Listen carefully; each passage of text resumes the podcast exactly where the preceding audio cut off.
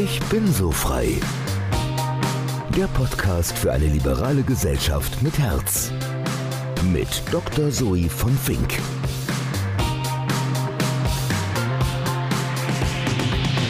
Herzlich willkommen zu Ich bin so frei, der Podcast für eine liberale Gesellschaft mit Herz.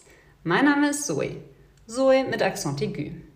Mein Gast heute ist Nora Müller, Leiterin des Hauptstadtbüros der Körper-Stiftung. Außenpolitik, so Nora, darf kein Elitenthema bleiben. Sie bringt Wissenschaftler, Politiker oder auch mal ganz andere Akteure zusammen, um über die Herausforderungen der Gegenwart, wie beispielsweise den Klimawandel, die Pandemie oder auch das Thema Migration zu diskutieren und letztendlich ins Handeln zu kommen. Die Körper-Stiftung, bei der sie arbeitet, wurde vor etwa 60 Jahren von dem Unternehmer Kurt Körber ins Leben gerufen und möchte zu Dialog und zum besseren Verständnis von Außenpolitik beitragen. Nora berichtet von neuen Dialogformaten für neue Zielgruppen, von der Freiheit, als ehrlicher Makler agieren zu können und äußert ihre drei Wünsche an die Außenpolitik. Viel Freude beim Zuhören.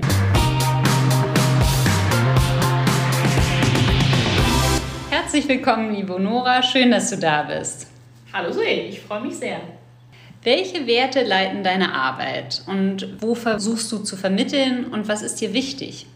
Also ich glaube, ein ganz zentraler Aspekt meiner Arbeit ist Dialog, Verständigung ermöglichen, Leute, Gruppen, Akteure zusammenzubringen, die vielleicht normalerweise so nicht zusammenkommen würden. Und das hat natürlich so eine internationale Dimension, Konfliktparteien an einen Tisch zu kriegen, beziehungsweise Vertreter, Vertreterinnen von Staaten, die sich vielleicht sonst so nicht treffen würden. Das ist eine Dimension. Eine andere Dimension ist aber auch, Menschen aus ganz unterschiedlichen Bereichen zusammenzubringen. Also ein Beispiel, Thema Digitalisierung und Außenpolitik. Wir lassen mal den Techie mit jemandem, der ein außenpolitischer Entscheider oder eine Entscheiderin ist, zusammen diskutieren. Und insofern versuchen wir oder versuche ich auch in meiner Arbeit immer einen Brückenschlag zu leisten. Und da spielt Dialog eine ganz wichtige Rolle. Aber wir versuchen auch, und das ist meine Philosophie und auch so ein bisschen die, die meines Hauses in Anführungsstrichen, es nicht beim Dialog allein bewenden zu lassen, sondern wirklich auch danach ins Handeln zu kommen, sozusagen. Also dann Dinge auch voranzutreiben und versuchen, ja, Wirkung zu erzielen, wenn du so willst. Das ist natürlich nicht immer einfach, wenn man in so einem Bereich ist wie der internationalen Politik, internationale Verständigung. Wie misst du da eigentlich Wirkung und wie misst du, ob du Erfolg hast oder nicht. Aber da gibt es irgendwie schon ein paar Kriterien, an denen man das festmachen kann. Und insofern, ja, glaube ich, ist so dieses Element der Verständigung, des Miteinanderredens, des konstruktiv Miteinanderredens und des Versuchs, Dinge in Bewegung zu bringen, das ist, glaube ich, schon ziemlich zentral für meine und unsere Arbeit. Und wie kommen dir die Ideen, wen du zusammenbringst? Also ich habe in meinem Büro eine Karte hängen und die Karte gucke ich manchmal an und manchmal antwortet mir die Karte dann auch, wenn ich nach Inspiration suche.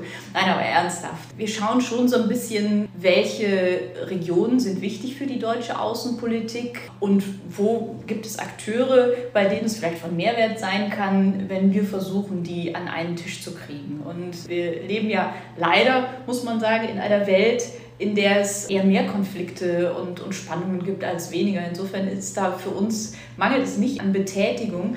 Klassischerweise kommen wir mit unserem Dialogansatz aus der Verständigung tatsächlich mit der Sowjetunion noch. Also zu Zeiten des Kalten Krieges ist unser Stifter Kurt Körber, hat er gesagt, es braucht eigentlich so ein Format, ein zivilgesellschaftliches Format, eines, was eben nicht regierungsgetrieben, gouvernemental ist, bei dem man mit den Sowjets damals in Anführungsstrichen, mit dem man eben diesen Dialog herstellen kann. Und dann ist er nach Leningrad gegangen und hat angefangen, diese Dialogkanäle zu spinnen und hat dann ein paar Leute von deutscher und europäischer Seite mitgenommen. Einer davon war, war Richard von Weizsäcker, der relativ früh schon bei diesen Dialogen mit dabei war und hat versucht, über sehr spezifische Themen mit seinen sowjetischen Counterparts ins Gespräch zu kommen.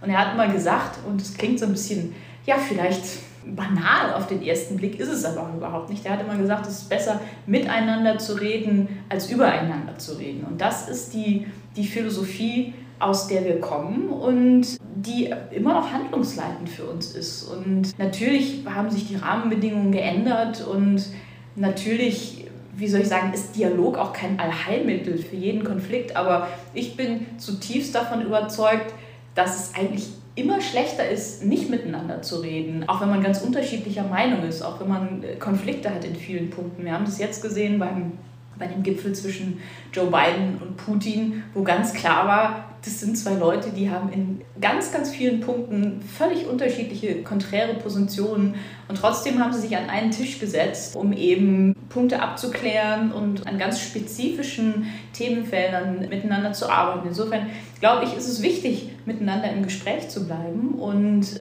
wir sehen unsere Rolle so ein bisschen da, auch Räume zu öffnen oder Räume auch wieder zu eröffnen, wo eben Dialog auf offizieller Ebene schwierig ist. Und ich glaube, das können wir als Stiftung, die unabhängig ist und die auch sich vom Staat nicht sagen lassen muss, was sie zu tun und zu lassen hat.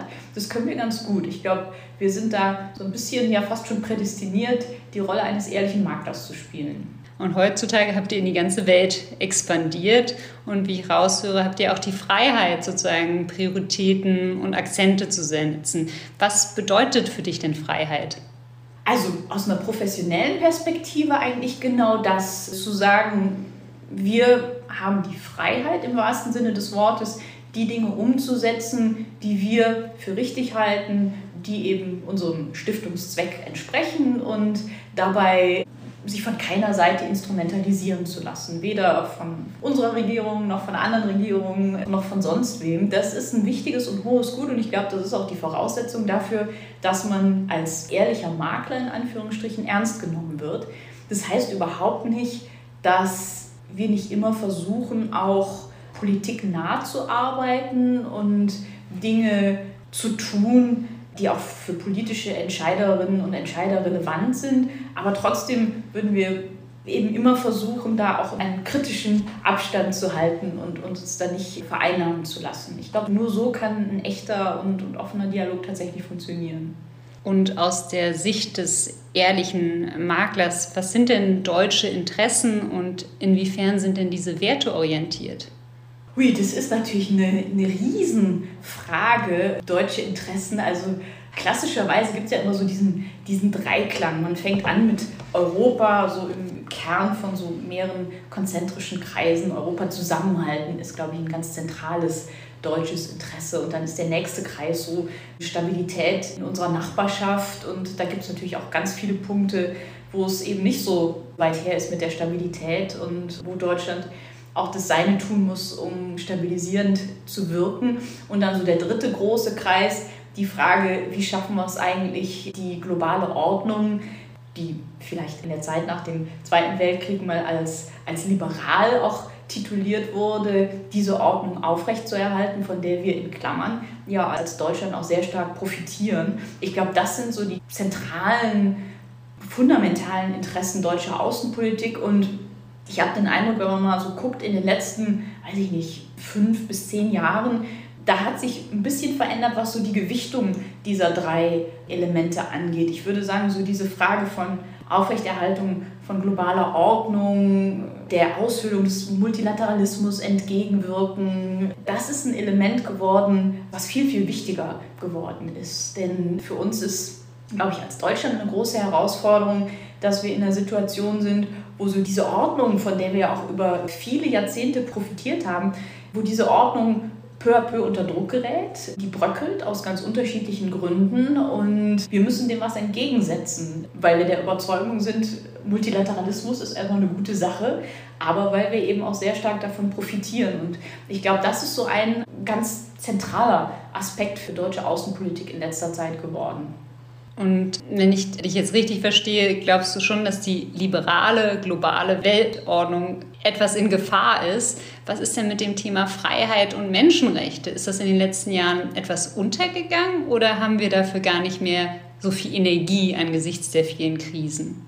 Also ich glaube, dass die Analyse, dass die Demokratie und ja, vielleicht ein Stück weit auch, auch Menschen- und Bürgerrechte schon zunehmend unter Druck geraten sind in den letzten Jahren, was damit zu tun hat, dass Akteure der nicht westlichen und vielleicht sollte man auch sagen der nicht freien Welt stärker geworden sind und eben auch versuchen, ihre Sicht auf die Dinge viel stärker einzubringen. Und insofern gibt es da, glaube ich, auch einen Trend hin zu einer Schwächung der, der Demokratie auf einer globalen Ebene. Und dann wiederum müssen wir, glaube ich, auch in unseren eigenen Gesellschaften gucken, was passiert eigentlich bei uns mit der Demokratie? Ist die wirklich so gefestigt, wie wir immer gedacht haben? Auch da haben wir in den, in den letzten Jahren viele, auch zum Teil sehr schockierende Trends gehabt und auch Ereignisse, die vielleicht zu einem gewissen Aufrütteln geführt haben, die uns aber in jedem Fall gezeigt haben, dass das, was wir für über Jahrzehnte als selbstverständlich genommen haben, am Ende gar nicht so selbstverständlich ist. Insofern würde ich vielleicht diese Frage von Menschenrechten so ein bisschen erweitern auf die Frage nach Demokratie weltweit. Und ich glaube schon, dass es da eben starke, starke Gegenkräfte auch gibt. Und wir sind gut beraten, wenn wir uns sowohl zu Hause als auch auf globaler Ebene für die Stärkung der Demokratie einsetzen. Die Frage ist dann immer, wie macht man das und wie kriegt man das hin, ohne sozusagen in ein Lagerbildung zu verfallen. Auf der einen Seite haben wir natürlich einen starken Block von, von autokratischen Systemen und auf der anderen Seite wir, der Westen in Anführungsstrichen, wobei ich den Westen nicht als, als geografisches Konzept sehen würde, sondern eher als ideelles wenn man so will. Und bedeutet das, dass wir am Ende wieder auf eine Welt zusteuern, in der wir wirklich zwei Pole, zwei miteinander konkurrierende Systeme haben. Und viele Analysten würden wahrscheinlich dafür argumentieren, dass wir schon mittendrin sind in diesem neuen globalen Systemwettbewerb. Trotzdem würde ich immer sagen, bei aller Verteidigung unserer Werte und, und der Demokratie müssen wir irgendwie auch ein Comment finden, um die Eskalation von Spannungen nicht auf die Spitze zu treiben und trotzdem mit diesen schwierigen Akteuren, mit den autokratischen Akteuren auch irgendeine Form von Koexistenz und in einigen Bereichen auch Kooperation zu finden. Ich würde ja denken, dass man am besten agieren kann, wenn man Vorbild ist, nicht? Oder wenn man zeigt, dass man durch Demokratie und durch Freiheit ja, die beste Wirtschaftsleistung zum Beispiel produzieren kann und da einfach Vorbild sein kann oder auch durch Kooperation viel erreichen kann. Ich meine, die Pandemie hat ja nun gezeigt, dass man durch Kooperation, sei es bei der Impfstoffentwicklung oder bei der Bewältigung von wirklich komplexen Herausforderungen wie Verteilung von Beatmungsgeräten und so weiter, also wirklich viel erreichen kann, wenn man zusammenarbeitet. Und andererseits gab es dann auch viele, die gesagt haben, naja, der Nationalstaat und erstmal unsere, unsere Bevölkerung impfen geht vor. Was meinst du, bleibt denn von der Pandemie, wenn man jetzt zurückblickt? Das ist eine total schwierige Frage, finde ich. So zu, zu Beginn der Pandemie habe ich mal, mich mal mit jemandem unterhalten, der hat gesagt, die große Frage ist, wird sich die Welt nach Corona nach Herrn Hobbes oder nach Herrn Kant ausrichten? Mhm. Im Sinne von, der Mensch des Menschen Wolf oder eben ein aufgeklärter, wie soll ich sagen, ein aufgeklärtes Eigeninteresse vielleicht. Und ich glaube, es gibt Licht und Schatten, wie du gesagt hast. Es gibt viele Beispiele, bei denen Kooperation funktioniert hat und bei denen auch Solidarität geübt würde. COVAX ist so ein Beispiel, die Impfallianz, um eben Impfstoff auch mit Ländern der, der sich entwickelnden Welt zu teilen und eben nicht nur alles in den reichen Ländern zu konzentrieren. Aber da, da gibt es dann auch viele, die sagen, too little, too late. Und auf der anderen Seite gibt es eine Rückkehr und eine Rückbesinnung auf den Nationalstaat als zentralen Handlungsrahmen, der in so einer Krise vielleicht auch zu Recht erstmal der erste Ansprechpartner ist aber aus dieser Rückbesinnung auf den Nationalstaat ist dann in vielen Fällen auch nationalstaatliche Kleinstaaterei geworden und nationale Egoismen. Und selbst in Europa, innerhalb der EU, in der wir ja geglaubt haben, wir haben das alles überwunden und sind gute Europäer, selbst da haben wir ja zu Anfang der Krise, Frau von der Leyen hat das mal sehr bildhaft gesagt, in den Abgrund geschaut. Und wir haben dann erstmal wieder eine ganze Zeit gebraucht, um uns aus diesem Abgrund oder Gott sei Dank sind wir ja nicht in den Abgrund gestürzt, aber um uns von dieser Klippe sozusagen wegzubewegen. Und die gute Nachricht war dann, dass wir es ja im letzten Jahr hingekriegt haben, dann doch einen gemeinsamen europäischen Kraftakt auf die Beine zu stellen und, und diesen Recovery Fund tatsächlich zu initiieren, was, glaube ich, ein sehr gutes und, und starkes Signal europäischer Solidarität war und ist. Aber auch in Europa bleiben die Fliehkräfte und in vielerlei Hinsicht hat ja die Pandemie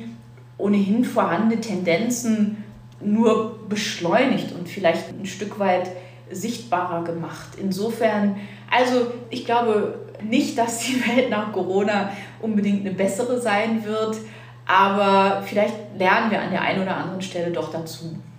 Hat denn aus deiner Sicht Europa in der Krise funktioniert, also abgesehen vom anfänglichen Hiccup? Tja, ich weiß auch nicht, ob man das irgendwie so in Bausch und Bogen beziehungsweise ganz pauschal beantworten kann. Es gab sicherlich Punkte, wo es funktioniert hat. Also wir haben ja schon über das Wiederaufbauprogramm gesprochen. Ich glaube, das war erstmal ein ganz wichtiges Signal und übrigens auch ein wichtiges Signal von deutscher Seite, sich dem nicht zu verweigern und, und da mitzumachen. Auch wiederum im wohlverstandenen deutschen Eigeninteresse, denn wenn wir als Deutschland die Einzigen sind, die in einer ansonsten maladen EU sozusagen florieren, dann ist uns da längerfristig auch nicht mitgedient. Und insofern schien mir das ein wichtiges Signal zu sein. Wir müssen jetzt schauen, wie es weitergeht, ob es uns dank dieses Programms tatsächlich gelingt, auch nachhaltigen Wiederaufbau in Europa hinzukriegen, der auch die Themen adressiert, die für Europas Zukunft wichtig sind. Stichwort Green Deal, eine sozusagen eine, ein nachhaltiges Wirtschaften, Digitalisierung. Das sind ja alles Themen, die auch verbunden sind mit der Art und Weise, wie dieses Geld, was da fließt, dann eben auch investiert werden soll. Und da müssen wir, glaube ich, erstmal gucken, ob und wie das Ganze gelingt. Ich noch einen Punkt ergänzen kann, ich glaube, der uns allen am Herzen liegt, ist ja auch die Freizügigkeit in der EU. Jetzt kann man doch sehen, dass durch diesen digitalen grünen Impfpass doch einiges funktioniert. Nicht? Wer hätte das gedacht vor einigen Monaten, dass man heutzutage in der Corona-App schon dieses Zertifikat hat und damit in ganz Europa reisen kann und dass die EU-Länder das alle angenommen und umgesetzt haben. Absolut, das hat gut funktioniert. Ich meine, jetzt sind wir ja wieder in einer Situation, wo dank der neuen Variante es dann auch schon wieder Reisebeschränkungen gibt und der ein oder andere in Europa dann auch sagt, Mensch, was die Deutschen da machen, das ist vielleicht auch nicht der reine Stein der europäischen Weisheit sozusagen. Also ich glaube auch, dass es immer leicht ist, die EU als Sündenbock zu nehmen und all das in den Vordergrund zu stellen, was nicht gut funktioniert hat. Und darüber sollte man aber wirklich auch Dinge benennen, wie zum Beispiel den Impfpass oder eben auch den Recovery Fund, die gut funktioniert haben. Und ich glaube, das ist wichtig, diese Punkte auch zu machen. Wie hat denn die Pandemie deine Arbeit verändert und was glaubst du, hat das denn für Auswirkungen für die Außenpolitik? Also letztendlich gab es ja weniger Begegnungen zwischen ja, den Politikern. Gab es dann mehr Missverständnisse oder sind alle näher gerückt aufgrund der virtuellen Vernetzung?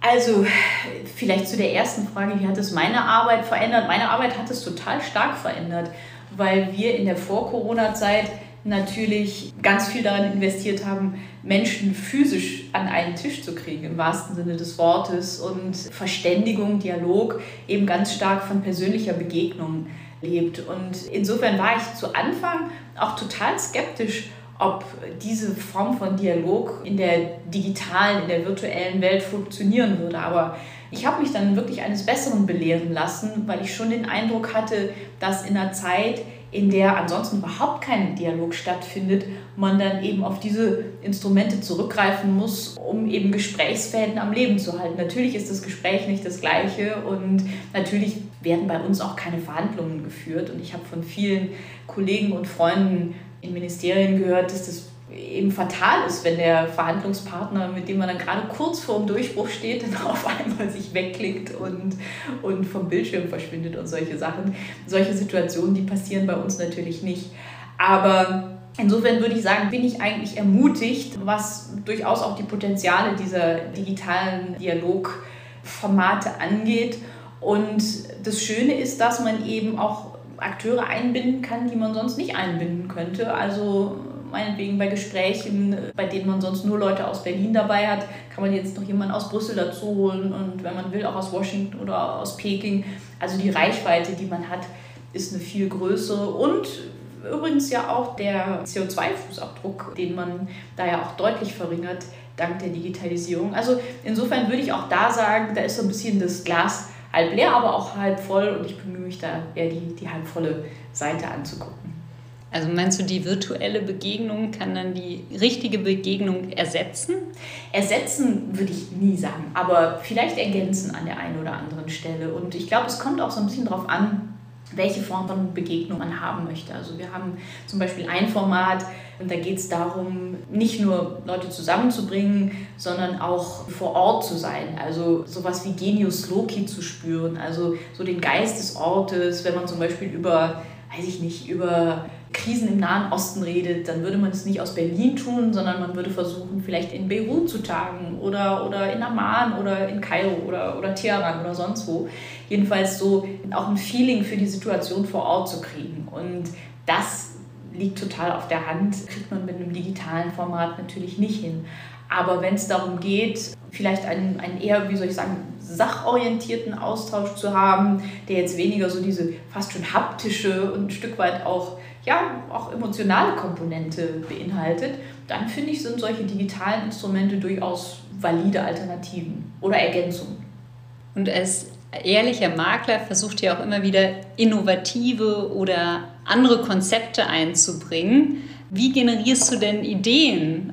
Also ich habe ja schon von meiner sprechenden Karte erzählt, aber jenseits der sprechenden Karte habe ich erstmal das große Privileg, ein tolles Team zu haben mit ganz vielen kreativen Köpfen und ich glaube, wir haben da Schwarmintelligenz im allerbesten Sinne und normalerweise ist es so, wenn man da mit vielen klugen Köpfen eben diese Köpfe mal für eine Stunde oder zwei zusammensteckt, dann kommt da am Ende wirklich auch was, was Gutes raus.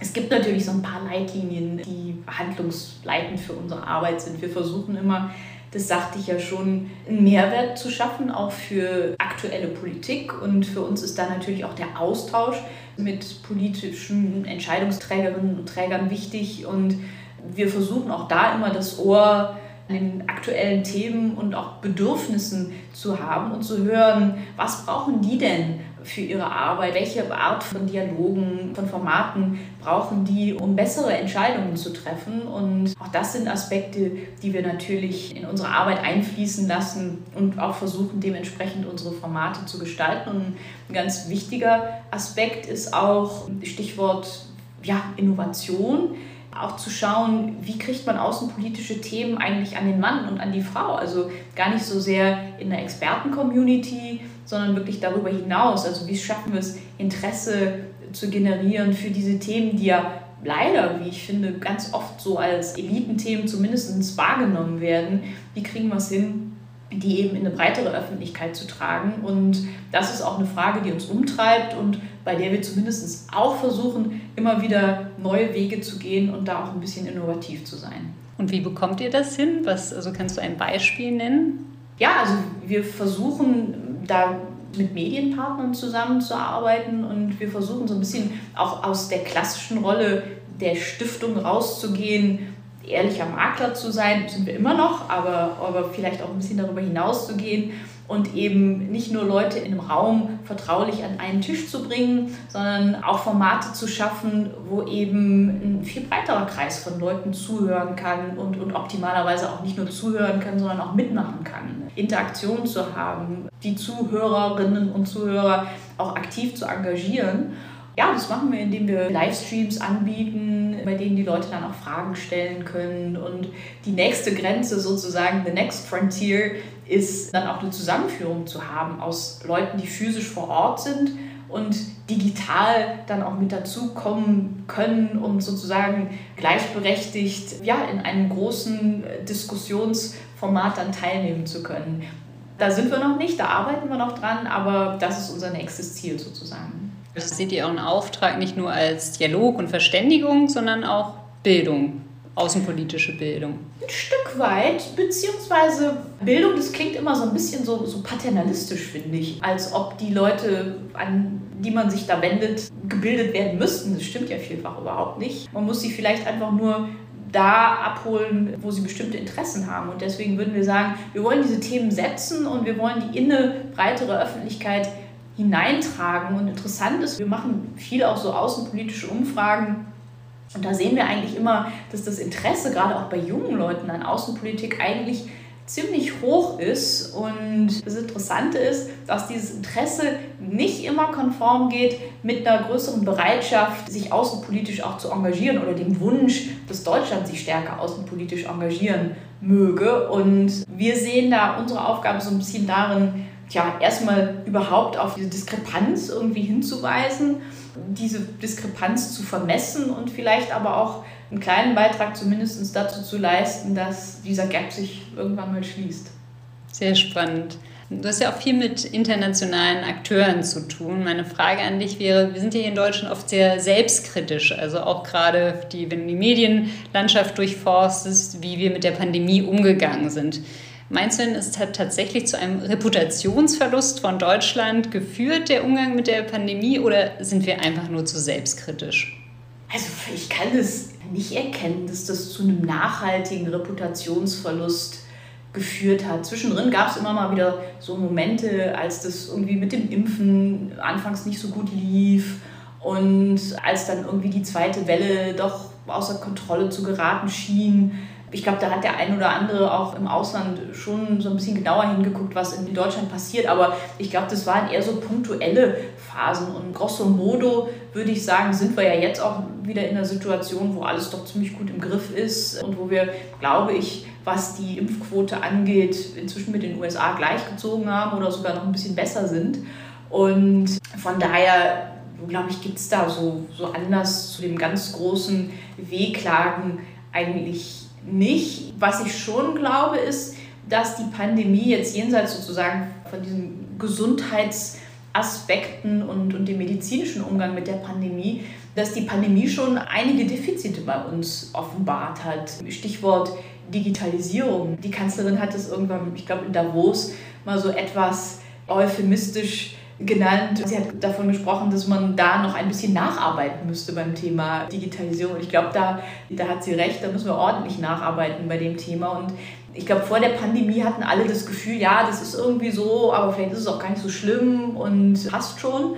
Jedenfalls war der Handlungsdruck nicht so groß. Und ich glaube, in der Pandemie mit diesen ganzen komplizierten Meldewesen und, und vielen anderen Punkten ist dann nochmal sehr offenbar geworden, dass es doch da sehr, sehr starke Defizite gibt und, und eben auch sehr großen Nachholbedarf. Und ich hoffe, dass das vielleicht eine Erkenntnis aus der Pandemie ist. Du hast vorhin gefragt, so, was, was wird bleiben aus der Pandemie, dass das vielleicht eine Erkenntnis ist, die, die bleiben wird und nicht nur eine Erkenntnis, sondern hoffentlich auch ein Impuls, da ein bisschen weiterzuarbeiten. Irgendjemand hat mal gesagt, wir brauchen nach der Pandemie eine Jahrhundertreform. Das ist natürlich ein sehr großes Wort, aber ich glaube schon, dass wir uns da nochmal strukturell Gedanken machen, ähm, wie wir Verwaltung besser aufstellen können, wie wir eben digitaler werden können, wie wir vielleicht auch nachhaltiger werden können in vielen Bereichen.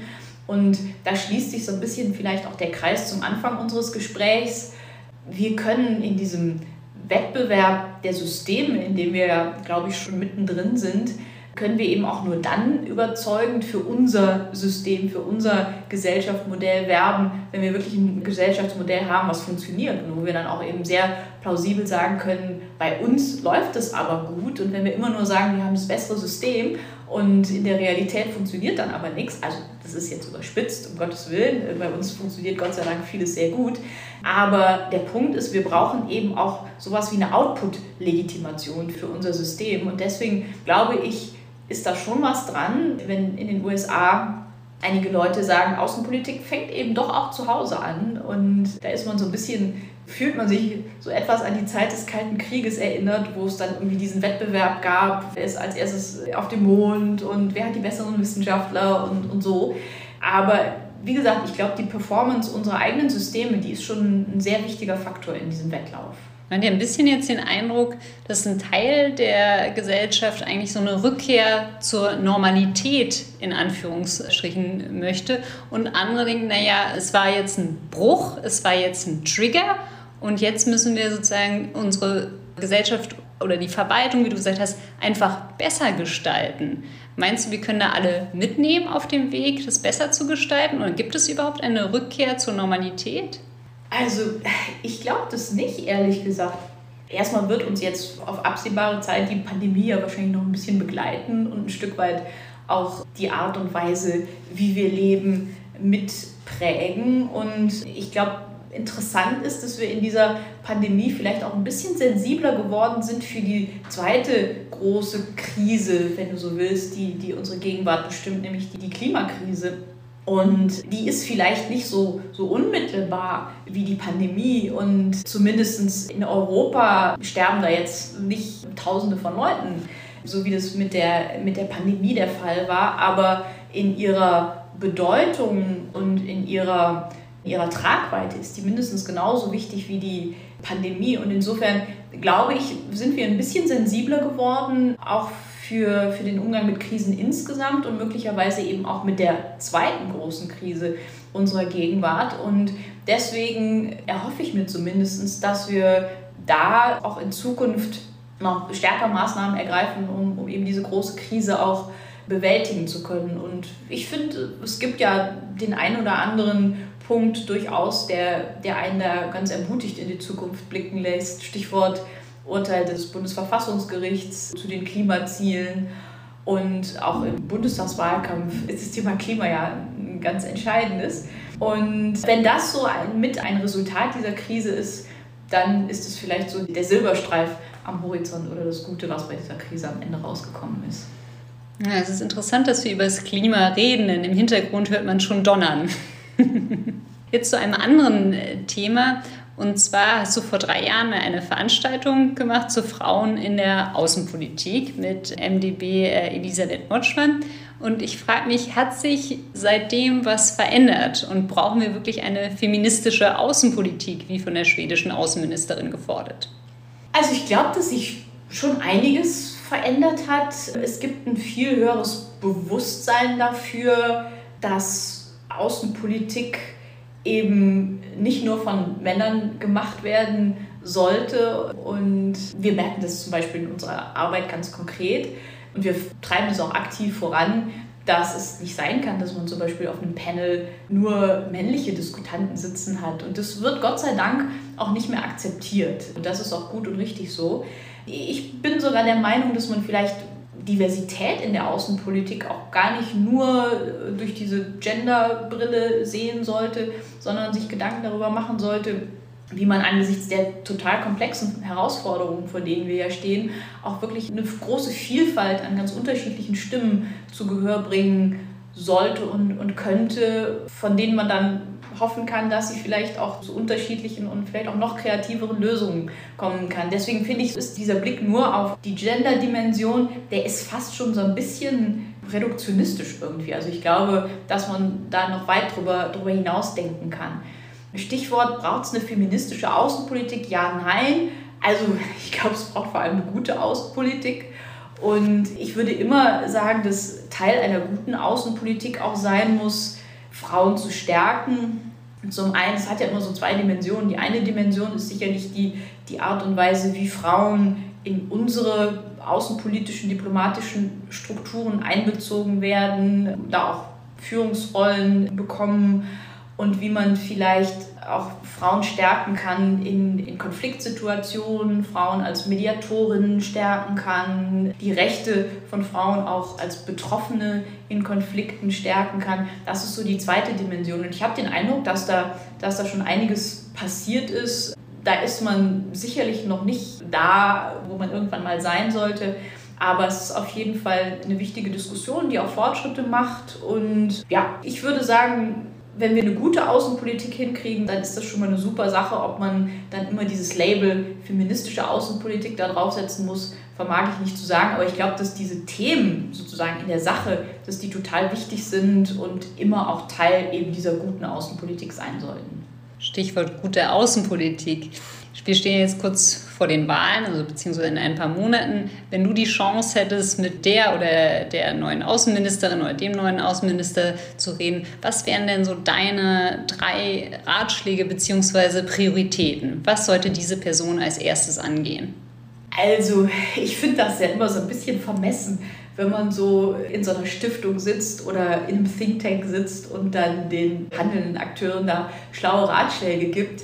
Vielleicht würde ich so ein paar Wünsche formulieren. Ich glaube, ein erster Wunsch, den ich sicherlich sehen würde, wäre die Frage der Art und Weise, wie Deutschland sich eben in dieser zunehmend schwierigen Gemengelage positioniert, die ja oft mit, mit Großmächte-Konkurrenz beschrieben wird. Also die USA auf der einen Seite, China auf der anderen Seite und wir Deutschland, wir Europäer hängen irgendwie dazwischen. Und ich glaube, die Art und Weise, wie wir bisher und ja gut in den letzten Jahren und Jahrzehnten Außenpolitik gemacht haben, die hat uns immer ermöglicht, uns da in der Mitte sozusagen ein bisschen durchzulavieren. Natürlich war die, war die Spannung auch nicht so groß, wie sie, wie sie jetzt ist. Das Verhältnis zwischen den USA und China war nicht immer so angespannt wie aktuell.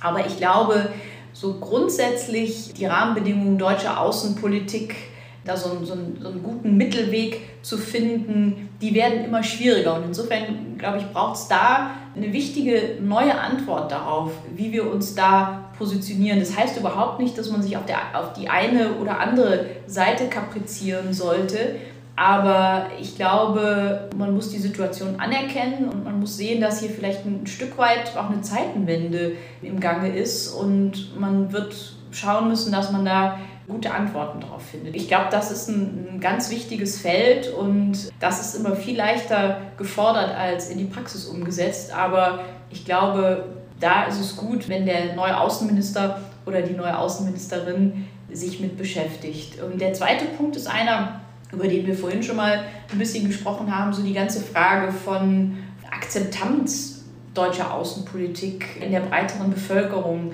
Wie kriegen wir es eigentlich hin, dass mehr über Außenpolitik diskutiert wird, dass wirklich auch eine öffentliche Debatte stattfindet, dass die Leute eben nicht nur sagen, mich interessiert deutsche Außenpolitik, sondern wirklich auch viel stärker die Lösungen mittragen. Und ich glaube, das braucht sozusagen ein demokratisches Mandat für außenpolitische Entscheidungen, die getroffen werden. Wie kriegen wir es hin, eben diesen, diesen Gap, diese Diskrepanz, über die ich vorhin gesprochen habe, ein Stück weit kleiner zu machen? Das ist so mein zweiter Wunsch vielleicht. Und du hast mir drei Wünsche gewährt, so vielleicht der dritte, das ist so ein bisschen eine, fast schon so eine philosophische Sache, aber die Frage, wie kriegt man es eigentlich hin, Außenpolitik viel holistischer zu denken? Also nicht nur die Dinge innen und außen stärker zusammenzudenken, also viel stärker in dem Bewusstsein zu handeln, dass viele Dinge von denen, die außen passieren, Auswirkungen auf das Innen haben sozusagen und Dinge, die bei uns in Deutschland passieren, unmittelbar sich auswirken auf unser außenpolitisches Handeln oder die Art und Weise, wie wir im Ausland gesehen werden.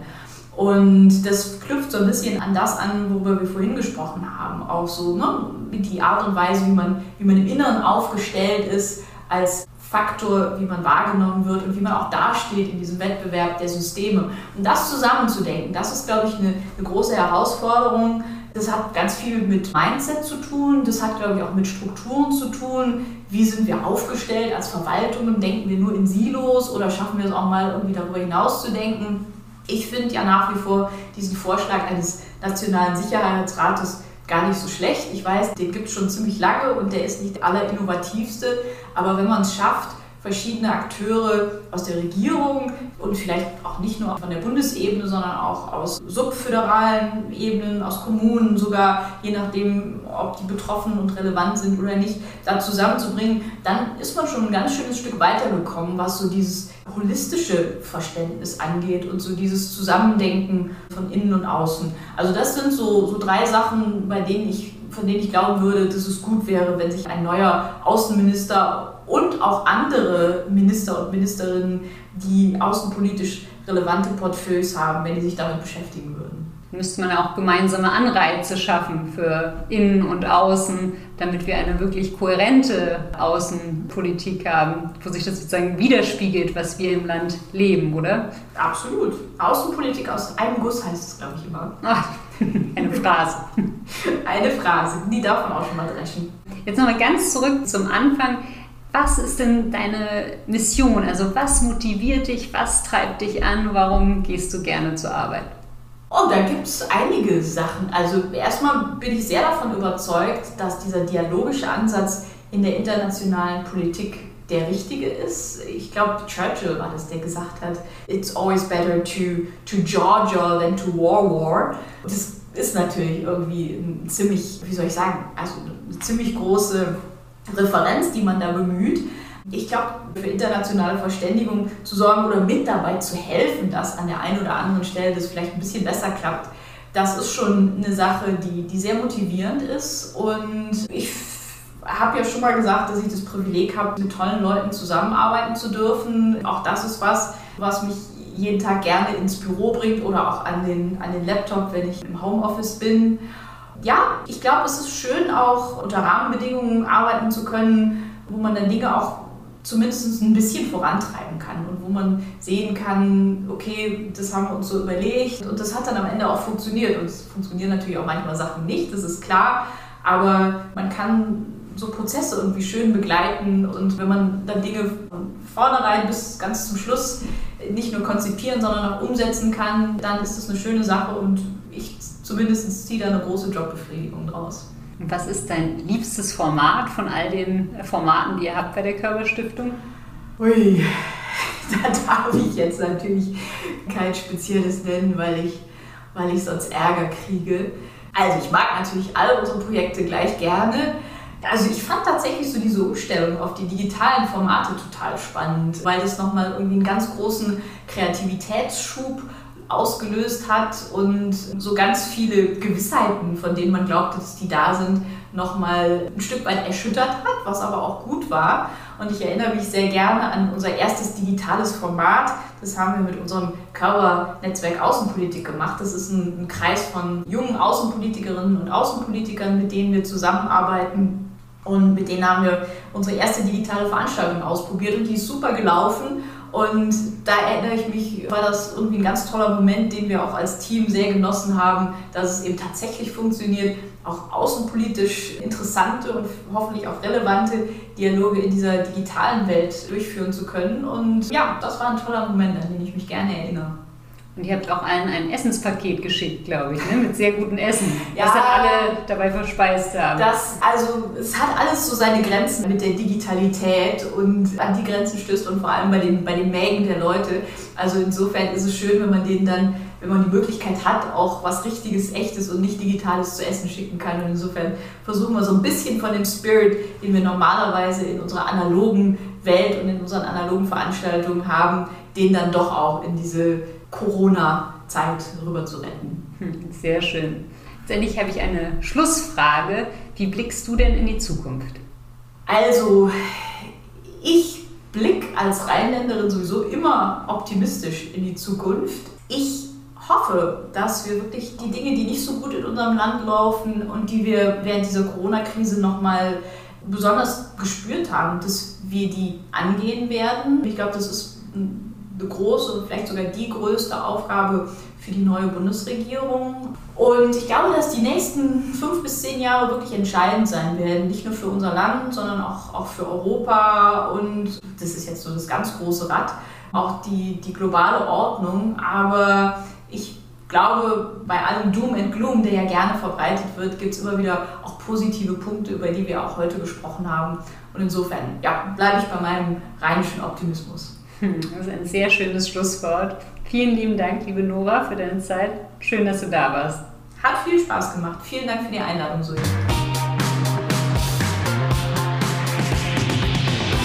Ich hoffe, ihr fandet den Austausch auch so spannend.